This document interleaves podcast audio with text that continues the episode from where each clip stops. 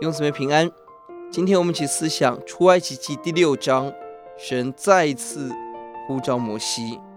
这章经文交错着神跟摩西的对话，以及摩西的回应。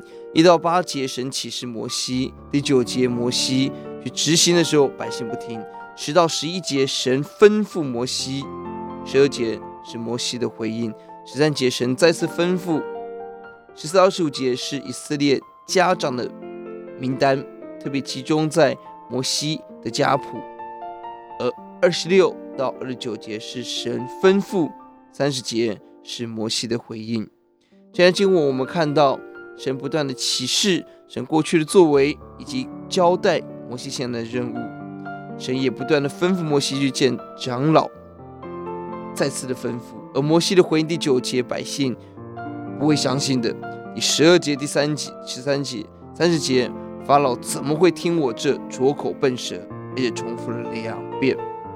在摩西看来，神正给他一个不可能的任务，但神也不断地强调要把目光放在神自己的身上。弟兄姊妹，就是帮助我们，我们正面对到传福音不可能艰巨的任务，但神把那个要起来大力的回应。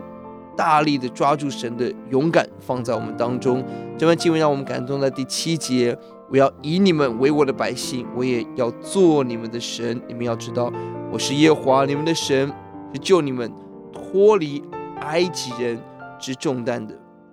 感谢主，神拯救以色列的目的，不单是脱离重重担，也不单是进入到应许之地，更重要的是，想要与我们建立个别独特的关系。我们要知道他是我们的神，让我们不单是理智上的知道，更是生命的经历，跟关键的时刻承认主名。我们低头祷告，主你帮助我面对大小不可能的任务，选择抓住你，选择更深的认识你的奇妙。听我们的祷告，奉耶稣的名，阿门。